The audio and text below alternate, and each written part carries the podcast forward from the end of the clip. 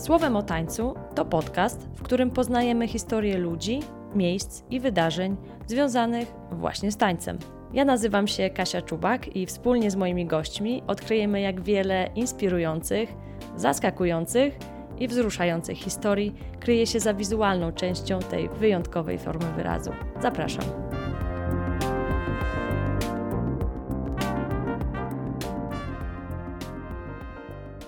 Dzisiejszy odcinek przeniesie nas do Afryki, a dokładnie do Angolii, skąd pochodzi moja dzisiejsza bohaterka, Dunia Paszeku. Choć ukończyła stosunki międzynarodowe i politologię, to na co dzień pracuje, jak sama się określa, jako mentorka tańca.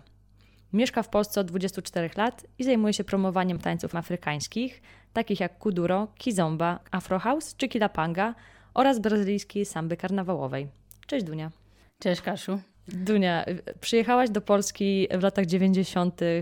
z Angolii, nie mylić z Anglią. Tak. Powiedz nam trochę więcej o tym, czym jest ten kraj, gdzie on się znajduje i trochę więcej o kulturze tego kraju. Ai, Camboa não chora só, Bobi, só vale quem tem, Camboa estás a sofrer. Ai, Camboa não chora só, Bobi, só vale quem tem, Camboa estás a sofrer. E, na początek chciałam podziękować za zaproszenie, za, za to, że mogę tutaj być i również za osoby, które nas słuchają. E, Angola. E, tak, faktycznie bardzo ważne jest to w Polsce. Pamiętam moje początki, żeby rzeczywiście nie mylić, mylić z Anglią, ale też były takie przypadki, że ludzie mylili z Mongolią. Angola jest krajem afrykańskim, leży na, Afry w Afryce Południowej. No jest krajem takim ciepłym bardzo. Mamy dwie pory roku i dlatego jak tutaj przyjechałam do Polski byłam w szoku, że jest tyle i tyle ubrań trzeba kupić. A w Angolii po prostu ludzie mają jeden zestaw, w sensie na jeden sezon. Jest taka pora cieplejsza, druga jest bardziej taka dla nas to jest zima, ale dla Europejczyków jest to zupełnie jakieś po prostu lato, trochę bardziej z wiatrem i tak dalej. Językiem ojczystym Angolii jest język portugalski, ponieważ Angola jest e, byłą kolonią e, Portugalii. Natomiast są inne języki etniczne, i te języki mm, to jest tak, że każdy język ma tą samą nazwę e, jak nazwa grupa, grupy etnicznej.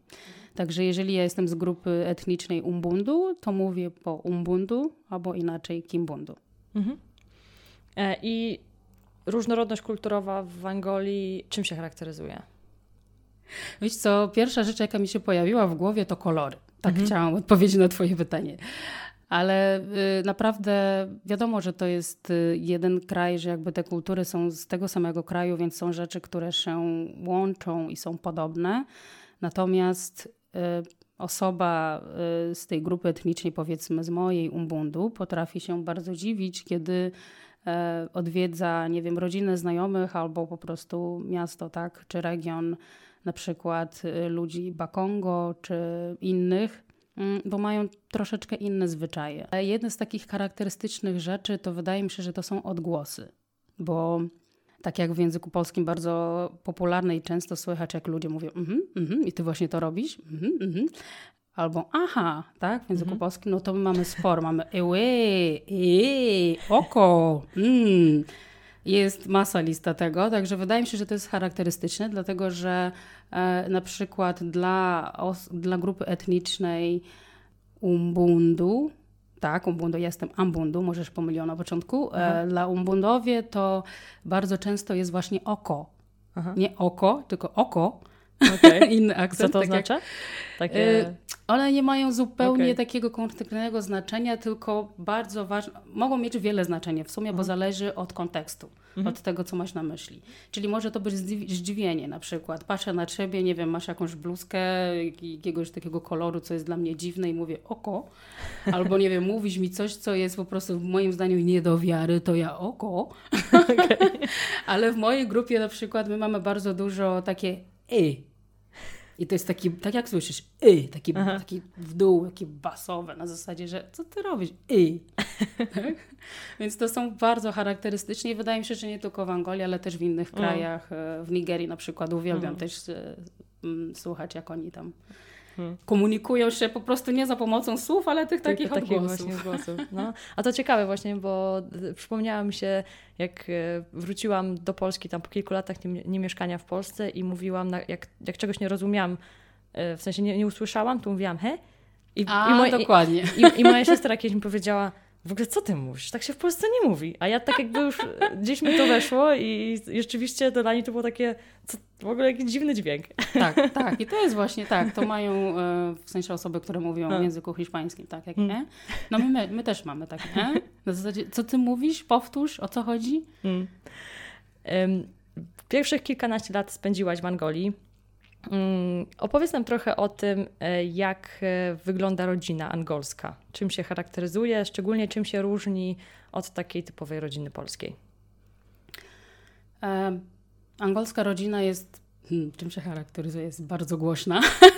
to jest kolejna rzecz pierwsza, jaka mi przyszła do głowy, ale E, przede wszystkim to, że jest duża, tak? Jak mówię duża, no to ja nawet trudno mi jest powiedzieć minimalnie ile osób, ale łatwiej mi jest porównać właśnie do Polski, że tutaj z mojej perspektywy jako warszawska Afrykanka e, widuje często, ale też osoba, która jeździ tak, po Polsce, widuje często, że taką powtarzalność, że rodziny w Polsce są takie, wiesz, czteroosobowe, czyli mama, tata, córka i syn, albo po prostu ogólnie dwoje dzieci. E, no to w Angolii nie, nie, nie. Czteroosobowa rodzina to po prostu jest chyba jakiś, nie wiem, jakiś wyjątek. Nigdy tego nie widziałam. Moja rodzina, no minimum pamiętam, że najmniej u nas w domu było 11 osób. Mhm. Czyli generalnie było ich więcej. Pamiętam, że 11 osób było właśnie wtedy, kiedy uciekliśmy z, z naszego rodzinnego miasta przed wojną do stolicy. E, I na początku rzeczywiście mama zabrała tylko nas, ale później dojechali do nas resztę, jakby mm, rodzeństwo mojej, mojej, mojej mamy. I jak już mieszkaliśmy razem w takim, to było taki, to było taki domek mały, dwupokojowy, 11 osób. Mhm. I to jest jedna z takich rzeczy, które mi zostało w pamięci, bo jeszcze byłam mała. Więc no, rodziny są rzeczywiście duże. E, jest pewnie najwięcej jest kobiet, przynajmniej tak jest w mojej rodzinie. I charakteryzuje się też tym, tak jak mówiłam na początku, że jest duży hałas, jest głośno, dlatego że zawsze gdzieś tam gra muzyka, zawsze jest, um, są głośne rozmowy. Um, jeżeli nie ma muzyki, bo często zdarza się, że w tych krajach afrykańskich nie ma prądu, więc ludzie po prostu głośno rozmawiają albo przypominają sobie jakąś piosenkę, śpiewają albo gdzieś też stukają, albo tak jak teraz ostatnio jest bardzo modne i ja jestem też w szoku, że jest bardzo modne teraz body percussion, tak? Mhm. Czyli granie po prostu na własnym ciele, więc my też dużo takich rzeczy y, robiliśmy. A jest bardzo taka duża integracja i komunikacja im bliżej człowieka, dużo mhm. takiej bliskości jest. I nie mhm. tylko bliskości pod względem właśnie fizyczności, czy taką naturalną więź, czyli miłość, bo, bo to rodzina, ale bliskość też na innym poziomie. Pewnie mm-hmm. trudno to tłumaczyć, bo to taniec i. i, i Właśnie zaczęłaś o tym taka... mówić, e, jak e, o, o, takiej bliskości i pokoleniowości, e, czyli takiego funkcjonowania małego dziecka w grupie, gdzie są ciocie, siostry, kuzynki w różnym wieku i jest obecna muzyka, taniec, czyli tańca zaczęłaś się uczyć, jak rozumiem, w domu. Tak, tak, tak. Oczywiście ja często mówię, że. Ciocia brała tablicę, moje... pokazywała, tu są biodra, ruszamy. Tu biodra, ruszamy. Widzisz gdzie? Nie, właśnie tak nie było. Ja pamiętam, że w sensie często mówię o tym, że moje szkoły tańce, jakie ukończyłam, to jest właśnie dom i szkoła, e, gdzie szłam oczywiście, żeby się uczyć, ale na przerwach e, z kolegami, koleżankami zawsze wymienialiśmy się e, umiejętnościami, wiadomościami o nowych krokach i ruchach i ćwiczyliśmy i też tworzyli, tworzyliśmy takie małe zespoły taneczne, to było bardzo modne w tamtych czasach. No i trzecia szkoła to jest ulica, gdzie się po prostu sporo działo i, i no i, i najlepsze umiejętności to jednak z ulicy. Także w domu dostałam bardzo dużą bazę, ale taką bazę, mm, która, którą sobie tak naprawdę pielęgnuję do dziś. Taka przede wszystkim naturalne podejście do tańca. Na, przez naturalne podejście mam na myśli to, że jeżeli tylko mój mózg, umysł podpowiada, że chcę tańczyć, to ja nie blokuję go myślami typu, a czy wypada, czy warto, tylko po prostu ludzie tam się ruszają. Jak chcą, to się ruszają. I w ten sposób widziałam, jak moja mama tańczyła, jak jej siostry tańczyły, tak? I w kulturze afrykańskiej jest tak, że siostry to, to drugie matki. więc też była bardzo duża bliskość i widziałam moją prababcię, z którą miałam super kontakt i byłam e, codziennie i ona właśnie śpiewała, miała taką mm, swoją przyśpiewkę i często o tym też wspominam. E, ona śpiewa, ona sobie tak stała, miała, no była taka mega fajna, wysoka, szczupła, e, miała tatuaż, co w ogóle dla mnie to było takie wow, babcia i tatuaż. Ja nawet nie, nie za bardzo wiedziałam, co to jest tatuaż w tamtych czasach. E, I ona tak patrzyła na mnie, stała i tak ręce w górę i mówiła, może jestem za stara, ale jeszcze daję radę. I tak ruszała bioderkami, po prostu miała taką energię. Mhm. No i miałam też swoją babcię, która ma bardzo dużo energii, e, więc widziałam po prostu, tak jak mówiłaś, wielu mm, osoby z różnych pokoleń, które po prostu tańczyły, miały takie pozytywne i naturalne podejście do tańca, tak? Więc y, no, to jest super. Mhm.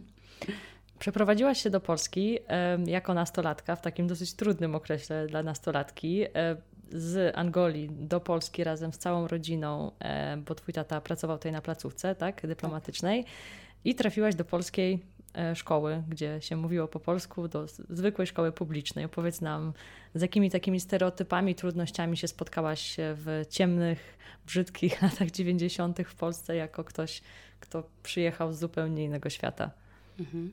Co, ja w ogóle mam, jestem bardzo wdzięczna moim rodzicom, ale też takiego pana, y, który, pan Felix, jeżeli mnie słyszy, to pozdrawiam. To jest osoba, która pomagała, mieszkał i mieszka długo w Polsce i pomagał wszystkim nowym Angolczykom, którzy tam przyjeżdżali. I e, on nam pomógł w tym, żeby znaleźć szkołę. Więc y, wybrali szkołę sportową, czyli gimnazjum sportowe. Miałam normalnie, tak jak wszyscy, lekcje, lekcje, e, lekcje e, i później treningi. E, I wydaje mi się, że to było dobre, bo to był czas w 1999 roku, kiedy bardzo dużo osób jeszcze w Warszawie, przynajmniej ogólnie w Polsce, nie mieli okazji, żeby obcować z czarnymi, że tak powiem, albo z, z Afrykanami. I dla nich to było po prostu wow. Dla niektórych to było takie wow, jak wow, czyli pozytywnie, e, ale dla innych to było takie na zasadzie e, wow, ale szok. I, i, I co mam z tym zrobić, tak? Bo to jest inna osoba, inny człowiek, ma inny kolor skóry, pewnie pochodzi z tej całej Afryki, która w tamtych czasach ja miałam wrażenie, że z jednej, w teorii niby ludzie wiedzieli, że to jest kontynent, bo tak się uczy, ale traktuje się tego kontynentu jak właśnie jeden wielki kraj.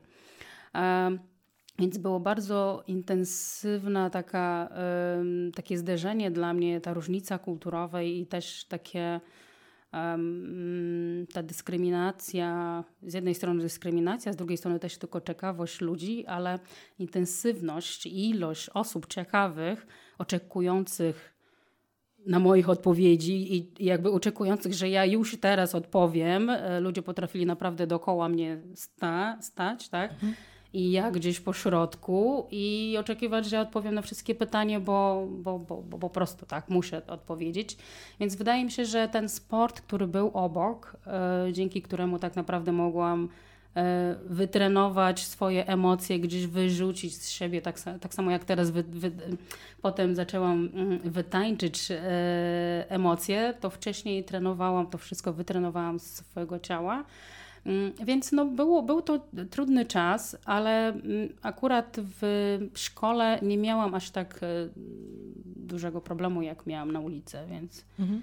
Raczej to była taka ciekawość na zasadzie, że jest tutaj jeden taki śmieszny przykład. Mm, siedziałam sobie na ławce i pamiętasz te zeszyty. Wydaje mi się, że są do tej pory, e, że na okładce jest, nie wiem, jest lew albo mhm. nie wiem, słoń, nie?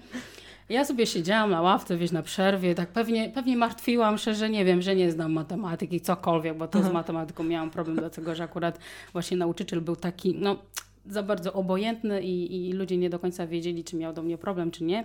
W każdym razie się stresowałam za każdym razem i siedziałam, siedziałam, patrzyłam. W sumie moje wzroki były rzeczywiście na tą okładkę, ale myślami byłam gdzie indziej. Więc podeszli do mnie właśnie koledzy i tak usiedli obok mnie i tak patrzą na mnie, patrząco na, ten, na tego lwa, czy tam, to chyba był lew, i pytali, co tęsknisz za tym lwem, nie? A ja tak patrzę i, i wiesz, takie what the fuck. Wyobrażasz to sobie, nie? Czyli jest takie wyobrażenie, że po pierwsze Afryka to kraj, a jeżeli już, że, że w tym kraju generalnie te wszystkie zwierzęta... No tak, no. Mieliśmy króla lwa przecież. Dokładnie. A tu się okazuje, że co? No to Później... już tak chyba premierę miał w 90 latach, więc to wiesz, tak na świeżo po premierze Króla Lwa. Dokładnie. No to może to. A później było jeszcze inne takie pytanie. O, Dunia, to powiedz, jakiego zwierzęta na żywo widziałaś, nie? A ja poza kurą, psem, kotem, wiesz, takie rzeczy, takie domowe. To nie. A one, ja mówię, no po raz pierwszy widziałam e, słonia w Polsce polskie zoo, więc w ogóle wiesz, wszyscy w szoku, nie? No takie ciekawostki. No tak, to ciekawa historia. No i też e, jest taki stereotyp, myślę, że każdy, kto jest z Afryki, to potrafi tańczyć, bo po prostu wy się z tym rodzicie. Tak. ale to tak jak e, wspomniałaś, no, no nie jest tak, że z tym trochę tak rodzicie się, ale to dzięki temu, że po prostu was to ciągle otacza. Tak, Już tak. jakby gdzieś to u, można się tego uczyć po prostu od rodziców, tak jak, nie wiem, nauczy się innych rzeczy, chodzić, mówić, tak, e, tak. Więc, e, więc też tańczyć. Tańczyć Jeśli... z lwami. Dokładnie. z żyrafami. no. Cóż. um, I jakby przyjeżdżając tutaj, byłaś po prostu nastolatką, która, jak rozumiem, chodziła do szkoły, tańczyła, bo, bo zawsze tańczyłaś, bo w domu tak, się tańczyło. Tak, tak. I nie do końca był to gdzieś tam Twój plan na życie, żeby stać tancerką, czy w ogóle, żeby mhm. zajmować się tym zawodowo.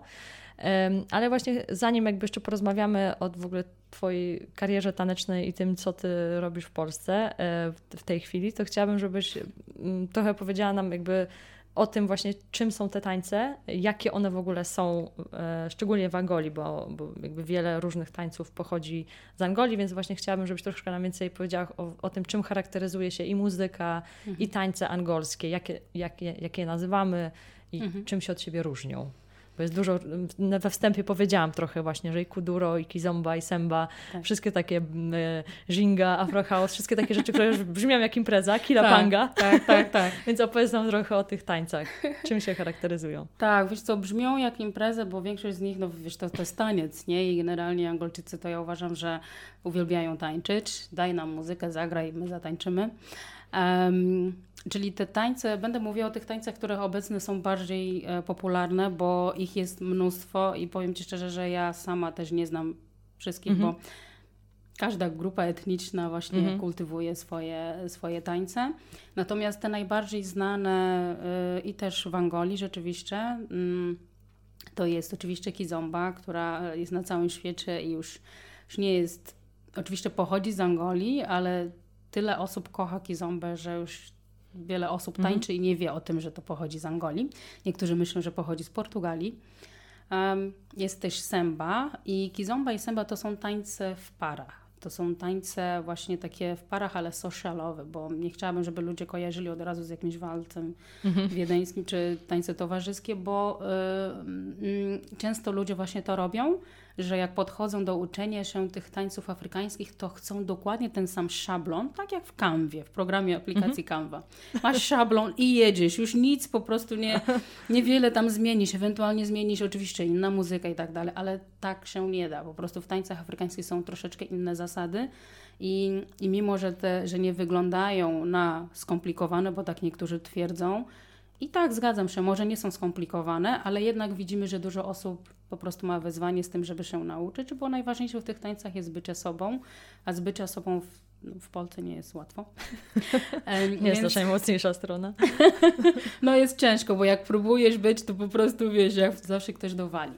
I, i to też taka, taka mentalność, takie przekonanie też się przenosi na taniec, ja to widzę. E, natomiast jeszcze jest Kuduro, Afro House um, i Kilapanga, którą ostatnio często promuję. Um, Kilapanga jest tańcem tradycyjnym, czyli jak sama nazwa wskazuje, taniec tradycyjny to jest taki taniec, który no, niewiele się zmienia z, z wiekiem, e, z czasem. Um, głównie Mm, są dwie wersje teraz tak tej kilapangi, bo jest muzyka tradycyjna, czyli z bębnów, samych bębnów, ale też jest i muzyka taka, która jest troszeczkę właśnie współczesna. Natomiast jeżeli chodzi o sam taniec, to nie ewoluuje. I jak mówię nie ewoluuje, to nie chciałabym, żeby to zabrzmiało negatywnie, tylko po prostu jest rdzenny, są te ruchy pierwotne i, i nie ma tam wpływu chaosu i tak mhm. dalej. Po prostu jest tak, jak było. I to jest bardzo fajne, bo ja uwielbiam tańce tradycyjne i, za, i tak naprawdę super się czuję, kiedy to tańczę. I co mm, mnie też zaskakuje, widzę jak moje kursantki albo uczestnicy moich zajęć mówią i czują się właśnie po takich zajęciach z kilapangi. Oni mówią też podobne rzeczy, których ja czuję. Na zasadzie, że o Jezu, jak ta kilapanga jest taka fajna, taka naturalna. Ja tak wiesz, stoję i tak słucham, mówię wow, to niesamowite, bo ja mhm. nic takiego nie powiedziałam, tak? Mhm. Ale oni to czują. Jeżeli chodzi o kudury Afro House, to są tańce współczesne, bardzo, bardzo młode. W sensie, no kudury już może nie aż tak młode, ale najmłodszy jest rzeczywiście Afro House. To są tańce solo, czyli tańczy się solo, trzeba się samemu ogarnąć i robić dużo takich autoprezentacji i się lansować w pozytywnym sensie. Mm, I to są tańce, które są uliczne i jak to wygląda na ulicy, zasady uliczne są mocne i, mocne, nie chcę powiedzieć sztywne, raczej mocne, na takiej zasadzie, że no, musi być w tobie dużo takiej pewności siebie, nie tylko attitude, ale i attitude i pewność siebie, dużo takiej siły, wytrwałości, e, odwagi, tak, bo, bo po prostu tak, tak jest, tak, takie są zasady, jeżeli chodzi o tańce uliczne. Um, i one charakteryzują się obecnie, jeżeli chodzi o te wersje współczesne tych tańców, czyli te kroki, które są wymyślone, albo najbardziej powiedziałabym e, to, co najczęściej instruktorzy i tańcerzy pokazują na, mm, na, na Reelsach i story, Storiesach i na tych TikTokach, no to są właśnie footworki, więc najczęściej ludzie kojarzą właśnie Kuduro i Afro footworkiem. Ale jest dużo więcej, jest dużo więcej ruchu, dużo więcej takich ciekawych naprawdę ruchy, które których ja obecnie po wielu latach uczenia, ponieważ uczę od 2008 roku um, i zaczęłam właśnie uczyć mm, kuduru, e, ja widzę, że one dają bardzo dużo korzyści, więc są zajęcia, na przykład zajęcia dla kobiet, e, albo kiedy prowadzę zajęcia dla firm, dla pracowników w ogóle różnych tam korporacji, ja wykorzystuję niektóre ruchy i tak dzielę jakby włos na czworo. E, rozkładam te wszystkie ruchy w taki sposób, żeby, mm, żeby ludzie zaczęli tańczyć świadomie i przyswajać też w taki świadomy sposób, na spokojnie. Ja widzę, ile to daje. Mm, często też prowadzę zajęcia indywidualne, mam, mam też e, dużo klientów indywidualnych.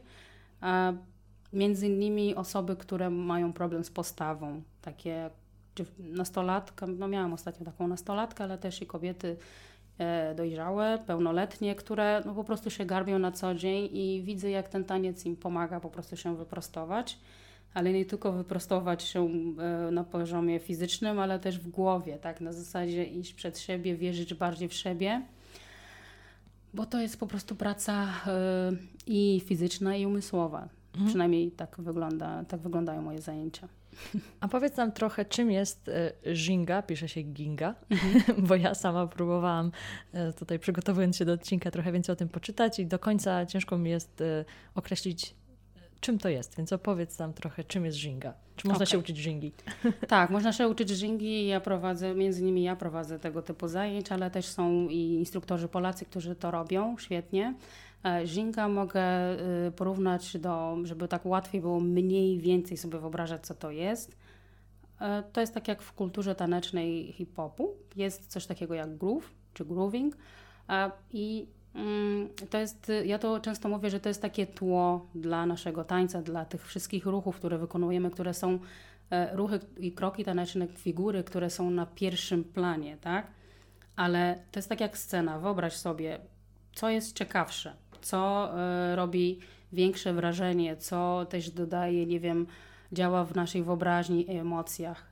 Scena, która, nie wiem, w ogóle nie ma tła, jest pusto z tyłu, czy kiedy jest takie tło, które jakby jest elementem komplementarnym do tego, do tego całego mhm. show. No to Zinga to jest mniej więcej to coś takiego, że to jest ruch, który cały czas gdzieś tam wykonujesz dodatkowo, ale nie przestajesz go wykonać, chyba że taka, tak, taka jest potrzeba w danym ruchu.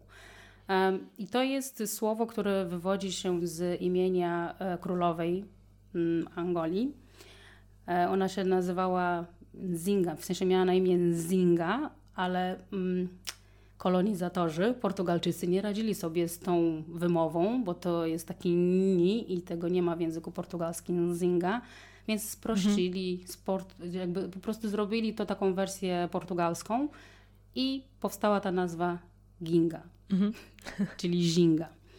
I Zinga, co ciekawe, Zinga też wędrowała do Ameryki Łacińskiej czy do, do Brazylii właśnie wraz z niewolnikami. Więc zinga to jest słowo, które istnieje i funkcjonuje w kulturze angolskiej, ale również w kulturze afrobrazylijskiej. Mhm. I możesz to zobaczyć zingę w sambie karnawałowej, czyli jak ludzie mówią, że o, ta samba jest taka energiczna, Boże, te bioderka, jak chodzą te kobiety, to po prostu mają to coś. To coś, mhm. to jest ta zinga.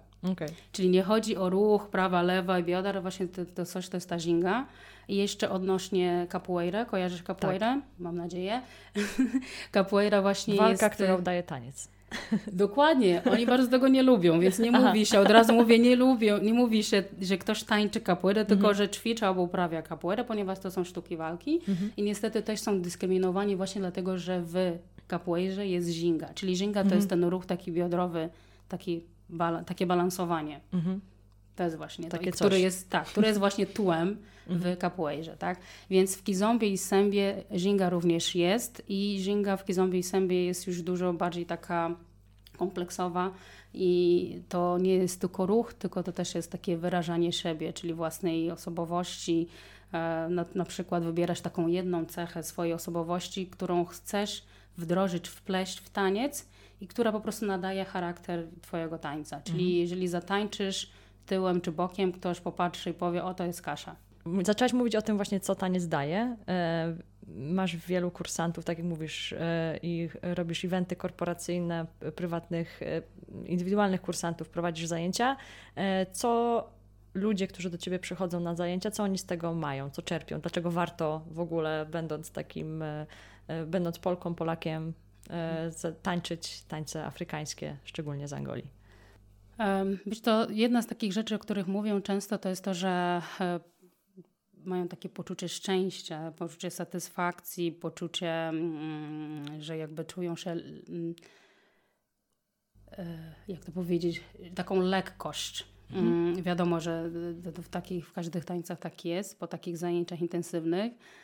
Natomiast poza tym, tak naprawdę, jeżeli chodzi o takie kursantki, moje osoby, które rzeczywiście chodzą regularnie od lat, to mm, one zauważają bardzo dużą różnicę, jeżeli chodzi o samą akceptację, ponieważ e, e, na moich zajęciach i też nie chodzi tylko o moje zajęcia, ale ta kultura w ogóle afrykańska polega na tym, że nie ma dużo oceniania tam. Mm, każda figura każda budowa bioder, czy budowa, czy rozmiar piersi i tak dalej, cokolwiek, czy wzrost jest po prostu, jesteś, tak? Jesteś jak jesteś i po prostu tańcz. E, więc ludzie, wydaje mi się, że Polacy, tak jak ze mną rozmawiają, e, i często właśnie jest taki komentarz, że ja przez tyle lat po prostu się męczyłam. Jak chodziłam na zajęcia z tańca towarzyskiego, to mówili mi, że jestem za wysoka. Nie wiem, ręce mam za długie, nogi mam takie, nie mogłam znaleźć partnera, bo nikt nie chciał ze mną tańczyć i tak dalej, i tak dalej. No i w końcu odnalazłam się w tańcach afrykańskich. I to jest właśnie to, co często ludzie mówią, i uważam, że to jest super. E, I to idzie bardzo parze z tym, co się dzieje teraz nie tylko w Polsce, ale na świecie, o takim bary pozytyw. To jest bary pozytyw. Bary pozytyw to nie jest tak, jak często ludzie myślą, że to jest, nie wiem, mm, jestem taka i taka i, i, i e, czy promowanie jakby otyłości. To jest po prostu, czy to jesteś korpulentna, czy nie jesteś korpulentna. Jeżeli czujesz się dobrze w swoim ciele, to to super. Więc y, idzie też zgodnie z tym, że często się mówi właśnie mm, o pewności siebie, o samoakceptacji. Mm, I jak ludzie zaczynają tańczyć te tańce afrykańskie i zauważają, że najważniejsze tam jest bycie sobą, a nie odgrywanie jakiejś roli, to jest to rzeczywiście na początku bardzo trudne, bo nagle z, takich, z takiej sztywności to po prostu, wiesz, musisz się rozmrażać, nie musisz po prostu odpuścić i nagle pokazać prawdziwą kaszę, nie? I, i luz, y, robić jakieś głupie rzeczy, więc to jest bardzo terapeutyczne dla wielu osób, bo przez godzinę a te warsztaty zazwyczaj ludzie lubią, kiedy jest intensywnie, jest długo, mhm. tam minimum 3 godziny z Dunią, 5-6 to super. Po prostu wszyscy zdychają. No to jest, y, dla nich to jest po prostu bardzo terapeutyczne, tak? Bo to jest taka praca wtedy dla nich, dla mnie często ta praca jest, mnie się wydaje, że jest tylko fizyczna. Ja wiem już teraz, że nie jest tylko fizyczna, dlatego że pracując z ludźmi, ja widzę ile, że przede wszystkim ja zaczynam od głowy. Mhm. Tak a nie od ciała, czyli często dziewczyny mówią, że Boże, Dunia, ja wyglądam jak słoń. Ja mówię, super, zatrąb. nie wiem, czy ja jestem taka i taka, mam takie biodra. Boże, czy dam radę? Mówię, no to spróbuj. Tak, więc y, to też jest bardzo ważne, że w tej kulturze, co jest dla mnie super ważne, że mm, nie ma oceniania, ale też nie ma słodzenia. W sensie takie mówienie super, tak dalej, tak dalej, tak dalej, jakby ludzie tego nie potrzebują, bo czują się dobrze w, w swoim ciele i, i, i, to jak tańczą. Oczywiście, jeżeli chcesz powiedzieć, że super tańczy, to powiedz, nie ma żadnego problemu, ale nie ma takiego słodzenia, takiego sztucznego, nie? więc ja na początku nie widziałam, ale często niektóre dziewczyny właśnie oczekiwały, że ja będę tak cały czas mówiła, że super, super ci idzie, a ja podchodziłam, mówiłam, okej, okay, no dobra, to tutaj możesz, nie wiem, tutaj, tutaj bardziej to, tutaj bardziej tamto, tu możesz, o to jest super, tu fajnie to robisz, super i tak dalej, rób dalej, nie? Bardziej taki konkretny i, i taka jest kultura uliczna, tak się nauczyłam na ulicy, że tańczysz i tyle, no nikt nie będzie cię matkował. Mhm. A powiedz, e, jak ktoś chciałby dowiedzieć się właśnie więcej e, o tej muzyce, kogo polecasz oglądać, jakich tancerzy i jakiej muzyki słuchać, bo ja odkąd ostatnio rozmawiałyśmy, cały czas słucham bongi. tak. Bonga jest super i jak teraz jest tak ciepło, to po prostu e, mhm. jeszcze bardziej mi podkreśla radość dnia ta muzyka. Kogo jeszcze poza bongą, którego ja też osobiście bardzo polecam, kogo mhm. polecasz posłuchać? Tak, jeżeli chodzi o sębę, to bonga, jeżeli chodzi o kizombę, no to Anna Joyce, yy, może mogę Ci jeszcze mhm. wysłać to wszystko. Jeżeli chodzi o, to są wykonawcy. Natomiast jeżeli chodzi o kudury i Afro House, yy, tu jest masa. Wystarczy wpisać naprawdę na YouTube i znajdziesz różne, różne, przeróżne, przeróżną muzykę. Jeżeli chodzi o kudury w wersji takiej y, damskiej, którą bardzo lubię, to ja jestem fanką, wieloletnią fanką od samego początku, y, wykonawczyni, która nazywa się Noity Idie, czyli dzień i noc. No, ona wymiata. Jeżeli chodzi o instruktorów, w Polsce mamy świetnych instruktorów. Mamy Manuelę Kabitangu, mamy Beata Bobobąk, mamy Rudę, y, Sylwia Żołądkiewicz, która mieszka w Radomiu i tworzy, w ogóle stworzyła już y, taką społeczność y, miłośników tańców afrykańskich, także w Radomiu są naprawdę tancerzy w, w różnym wieku, którzy wymiatają, naprawdę. Jeżeli chodzi o, o, taką naukę, rozwój, żeby dalej się rozwijać, no to ja jestem też bardzo lubię instruktorzy, właśnie obecny jeden jest w Anglii, nazywa się Edgar Concept. Można go obserwować i jak najbardziej się wiele od niego nauczyć. Jest również Bolicão i to Bolicão to jest Portugalczyk, że tak powiem podkreślam, biały Portugalczyk, który mhm. tańczy kuduru od chyba 7-8 roku życia i wymiata. Mhm. On był w Polsce parę razy, naprawdę wymiata. Także tych dwóch na pewno, y, a jest wiele, wiele, wiele więcej. Jeszcze mhm. jest o Selma Mileny, która też jest świetną tancerką, mhm. instruktorką tańca, jeżeli chodzi o kudury i Afro House. Okay. To pod, podlinkujemy do, do, oczywiście. do opisu odcinka. No i oczywiście też zapraszam do tak. mnie. oczywiście. Mówiąc właśnie o tobie i o tym, y, jak ty zaczęłaś żyć w ogóle z tańca i postanowiłaś, że to będzie coś, czym będziesz się zajmowała, to z tego, co, co wiem, nie była to łatwa decyzja e, i nie była oczekiwana w Twojej rodzinie, więc opowiedz nam bardzo krótko o tym właśnie, jak, e, jak to się stało, że zaczęłaś iść w tym kierunku. Mhm. Tak, to było tak, że jestem najmłodszym dzieckiem i generalnie moi rodzice mieli plany na mnie, może dlatego, że ja zawsze byłam otwarta na naukę i języków obcych, więc widzieli, jak, się, jak ja się rozwijałam i po prostu zrobili taki projekt, plan na Dunie, mhm. więc będzie jak tata, czyli też będzie taka, wiesz, taka no, dyplomatka, będzie jeździła, w ogóle ambasadorką zostanie, mhm. bo jest taka i taka i tak dalej. No to rzeczywiście do pewnego momentu szłam za tą ścieżkę mhm. szlakami, no tak to jest na początku. Skończyłaś politologię. Skończyłam, tak, stosunki międzynarodowe i politologię na SWPS, ale potem powiedziałam hello, co się dzieje, to nie ja. W sensie kończyłam te studia, bo rzeczywiście chciałam, nie chcę już się zagłębiać, jak bardzo ja chciałam rzeczywiście, a, a, a jak bardziej moi rodzice, ale chciałam ok, tylko w pewnym momencie stwierdziłam, że no, no, no, no chyba to nie jest to, ale okej. E, szukałam pracy, znalazłam pracę biurową, bo tak jak mówiłam, jestem imigrantką. Imigranci no, nie mają tak po prostu, przynajmniej ja nie, ma, nie miałam tak, że ja w pewnym momencie mieszkałam sama i nie miałam rodziców, nie miałam rodziny, więc no, odpowiedzialność za siebie była bardzo na wysokim poziomie.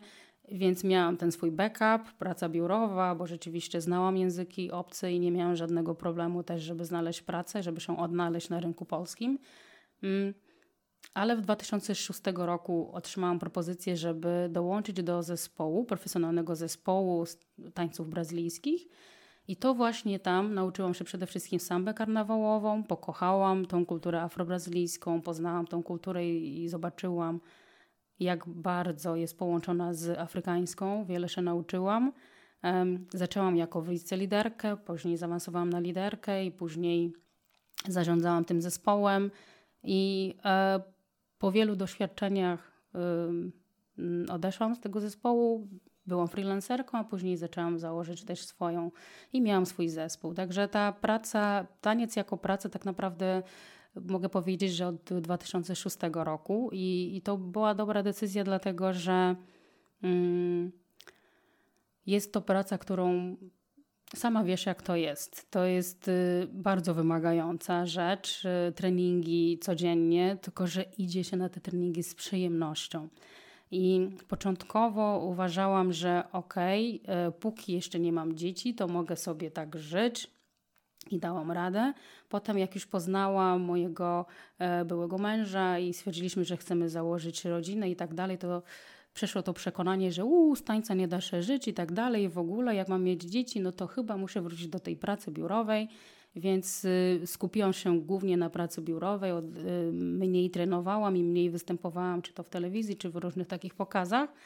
Mm, no ale teraz jak widzisz, no, ma, jestem nadal mamą oczywiście, mam dwoje dzieci, e, 4-6 lat, a w 2020 roku, kiedy była pandemia, podjęłam bardzo odważną decyzję, zrezygnowałam z pracy biurowej i zaczęłam żyć z tańca. Także jest, no nie jest łatwo, dlatego że my, tancerzy, pasjonaci, nie jesteśmy przyzwyczajeni do tego, żeby wysoko cenić swoją pracę. Kiedy rzeczywiście dostajemy y, propozycję współpracy, to traktujemy to jak na zasadzie: O Boże, super, że ktoś w ogóle chce ze mną pracować.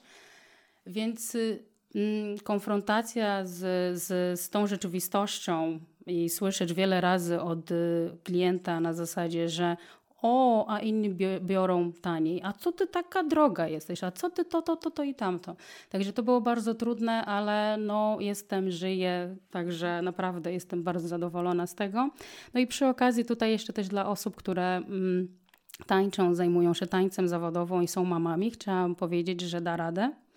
I piękne też jest to, że y, właśnie ja zapraszam moje dzieci do tego mojego świata, do mojej pasji Często ze mną jeżdżą, nie zawsze, ale mm, to bardzo pozytywnie wpływa na nich, bo mają okazję zobaczyć właśnie, że jest to możliwe. Także jeżeli nasze dzieci, któryś z nich będzie chciał w przyszłości żyć z tańca, to przynajmniej ma taki przykład. Nie? Mhm. I to jest dla mnie bardzo, bardzo ważne. Rozmawialiśmy wcześniej, że e, dla ciebie taniec był takim niejako językiem ojczystym, bo uczyłaś się go, uczyłaś się na ulicy, w domu, e, w szkole na przerwach. Więc jak zaczęłaś przekładać ten taki swój język ojczysty, którego trudno jest uczyć innych, bo jakby nie ma systematyki nauki tańca tańców afrykańskich tradycyjnych, mm -hmm. nie ma szkoły, z tego co wiem, mm -hmm. gdzie można po prostu rozłożyć na części pierwsze i gdzie jest metodologia do tego. E, jeśli jest, to, to chętnie się dowiem. W tych czasach już jest, ostatnio jest, jest, jest, tak. okej. Okay. E, w czasach, kiedy ty jakby musiałaś się z tym zmierzyć sama, żeby to jakoś przełożyć, ten swój język ojczysty na jakąś systematykę, jak, e, jakie miałaś trudności właśnie w takim przełożeniu nau nauki Polaków, szczególnie którzy oczekują właśnie mhm. tego jakiegoś systemu, na to, żeby rzeczywiście ich nauczyć tego tańca. Jak, jak Ci się to mhm. udało? Wiesz co, pomogło mi po prostu przede wszystkim otwartość, bo na samym początku nie byłam aż taka otwarta i w ogóle chyba nie byłam. ja chciałam, bo tak myślałam, że jeżeli mam uczyć tańca, zostałam zatrudniona, żeby uczyć ludzi tańczyć, no to wchodzę na sali i od razu jadę z konkretnym gatunkiem tańca, a to się okazało, że u, ludzie nie łapią, nie mają koordynacji, nie mają świadomości ciała, e, rytmikę też nie mają, co było dla mnie wielkim szokiem. I to y, trwało trochę, zanim to dotarło do mnie, że okej, okay, Dunia, to, to co robisz teraz, tą pracę, którą wykonujesz, to jest praca instruktora. I potrzebujesz się nauczyć, mhm. jak być instruktorką, tak? Mhm. Tak, żeby instruować, pokazać, uczyć ludzi. Mm, więc zaczęłam z nimi rozmawiać. I to jest coś, co powiem Ci szczerze, że do dziś robię i super, że to zaczęłam robić, bo dopiero jak zaczęłam rozmawiać, zadawać pytanie i słuchać, co ludzie do mnie mówili, to zaczęłam poprawić swoją metodykę i w ogóle tworzyć jakąś metodykę, bo też nie miałam inspiracji. Tutaj nie, nie miałam, nie znałam. Oczywiście już była Wiola Wojciechowska, która zaczęła, jest pionierką i, jeżeli chodzi o tańców tradycyjnych, e, ona zaczęła uczyć, ale ja w ogóle o niej wcześniej nie, nie słyszałam, ale też słyszałam, że była taką, jak niektórzy czasami nas nazywają, hitlerką. Po prostu, bo ona też, miała, też została nauczona, że to energię idziemy, jedziemy, jedziemy, od razu robimy, tak? A tutaj ludzie wszyscy tacy hmm, delikatnie, może to, bardziej movement i tak dalej, czy to i to i tamto, więc tak naprawdę to moi kursanci um, pokazali mi drogę. W sensie miałam przeróżnych, miałam i dużo informatyków, którzy muszą mieć wszystko poukładane. Oczywiście to stereotyp, ale no tak wychodzi z mojego doświadczenia, że wszystko tam musi być rozliczone. To było dla mnie też bardzo duże wyzwanie, bo nie byłam na to gotowa. Ja po prostu czułam muzykę, czułam ruchy po prostu tańczyłam, a tu nagle miałam uczyć innych i trzeba wiedzieć jak. Więc mając takich, um, takich wyzwań, konfrontując się z ludźmi, otworząc się na nich e, i prosząc, tak naprawdę ja prosiłam o jakieś feedbacki, nie tylko feedback, ale też okej, okay, to jak ty byś to tłumaczyła? Jak to się nazywa po polsku, jak to się mówi, jak ja mam powiedzieć to, to, to i to. Więc to była bardzo taka duża współpraca z, z nimi, dlatego też ja cały czas utrzymuję to, mam, staram się zawsze mieć um, taką otwartą relację z, z moimi kursantami, bo wiem, że oni są źródłem bardzo dużo takiej wiedzy dla instruktora. Powiedz e, już teraz na koniec, jakie są jeszcze Twoje plany i marzenia na przyszłość? Czego, co jeszcze Dunia chce osiągnąć? Mhm. Wiecie co, moim marzeniem tak naprawdę jest być szczęśliwą bez powodu. I to jest to, co mi taniec daje. I pamiętam, że też y, tak rzeczywiście wyglądała nasza rzeczywistość w Angolii, no bo jak nie wiesz, co jeść na śniadanie i kolację i obiad, ale jesteś szczęśliwy, masz energię, no to, to po prostu jesteś szczęśliwa bez powodu i to jest super. E, czyli chciałabym na pewno mm, mieć swoją platformę z kursami online i taką mocno rozbudowaną, żeby jeszcze umożliwić więcej osób, nie tylko w Polsce, ale też za granicą, którzy e, obserwują mnie i wspierają moją pracę. To jest jeden z takich moich najbliższych celów. A kolejny cel y, to jest bardziej droga niż cel. Droga, czyli wytrwać w tym, żeby żyć rzeczywiście z tego tańca, co nie jest łatwe. I, I taki jeden z moich osobistych celów to jest właśnie to, co powiedziałam wcześniej. Um, pokazanie, dawanie przykładu moim dzieciom, że jest to możliwe. Ja ich nie zmuszam, ja ich w ogóle nie trenuję w domu, nie zmuszam do tańca, robię bardzo podobnie do tego, co otrzymałam w, w mojej kulturze, jak mnie nauczono. Natomiast ja chcę, żeby już ich pokolenie przynajmniej miało wiarę w to, że można żyć z tańca i szanować siebie i szanować swój zawód, szanować innych. Amen. Amen, dokładnie. Trzymaj kciuki. Trzymam kciuki. Dziękuję Ci bardzo za tą rozmowę i życzę spełnienia marzeń. Ja bardzo dziękuję.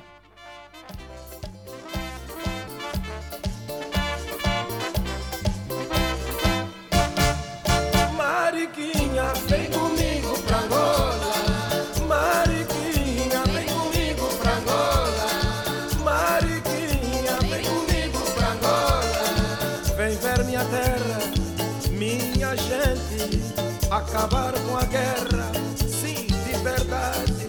Ai que canseira, mas somos irmãos. Mariquinha, vem comigo pra Angola. Mariquinha, vem comigo pra Angola. Mariquinha, vem comigo pra Angola. Paz em Angola,